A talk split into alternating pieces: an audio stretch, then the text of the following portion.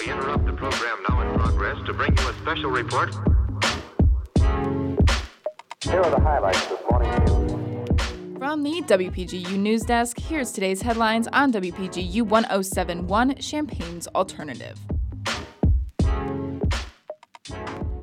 From WPGU News, I'm Madison Holcomb. It's Thursday, March 10th, 2022. Governor Pritzker visited Bloomington yesterday to announce the fifth installment in the Rebuild Illinois plan. An additional $250 million has been allocated to address local transportation needs and municipal projects in central Illinois and around the state. Passed nearly two years ago, the infrastructure bill is the largest in state history and will invest a total of $33.2 billion into improving the state's aging transportation system. Rebuild Illinois has repaired and replaced over 3,500 miles of roads already and nearly 350 bridges statewide. The plan will continue to make investments over the next four years to improve transportation and support the state economy.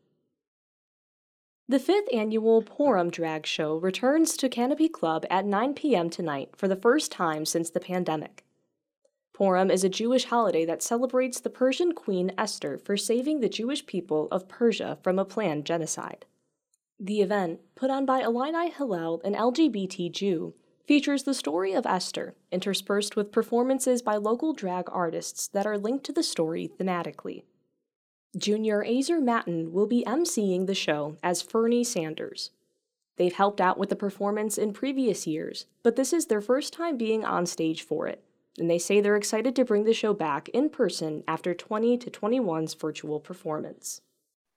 The script was written by a friend of my partner's and she's like a stand-up comedian. It's it's really good. It's extremely funny and I mean like I'm excited for it to happen. For tickets, COVID-19 policies, and other information, visit the Canopy Club's website. Music from the Pacific and Indian Oceans will fill Krannert Center for the Performing Arts tomorrow evening as it hosts Small Island Big Song. Eight Islander musicians from Taiwan, Madagascar, Mauritius, Marshall Islands, and Papua New Guinea will perform at 7 p.m., sharing their voices and culture. The showcase will explore the history of the islands and confront the implications of climate change. The performance will include music and spoken word as the performers celebrate the uniqueness of their islands. The 90 minute performance is open to the public, and tickets can be purchased online starting at only $10. The Illinois High School Association's boys basketball tournament will take place in Champaign for the first time since 1995. The competition starts today and will be held at State Farm Center. 16 teams from four different classes will participate in the three day tournament, and this will be the first time in over 50 years that the events will be held over a single weekend. Class 1A and 2A will play their semifinal games today, while Class 3A and 4A will play their semifinal games tomorrow. All four class finals will be played on Saturday. The Class 4A semifinals will include Whitney Young, Barrington, Bolingbrook, and Glenbard West. Class 3A features Sacred Heart Griffin, St. Ignatius, Simeon, and Metamora. Class 2A includes DePaul Prep, Nashville, Rockridge, and Monticello. Class 1A features the likes of Yorkville Christian, Steeleville, Liberty, and Scales Mound.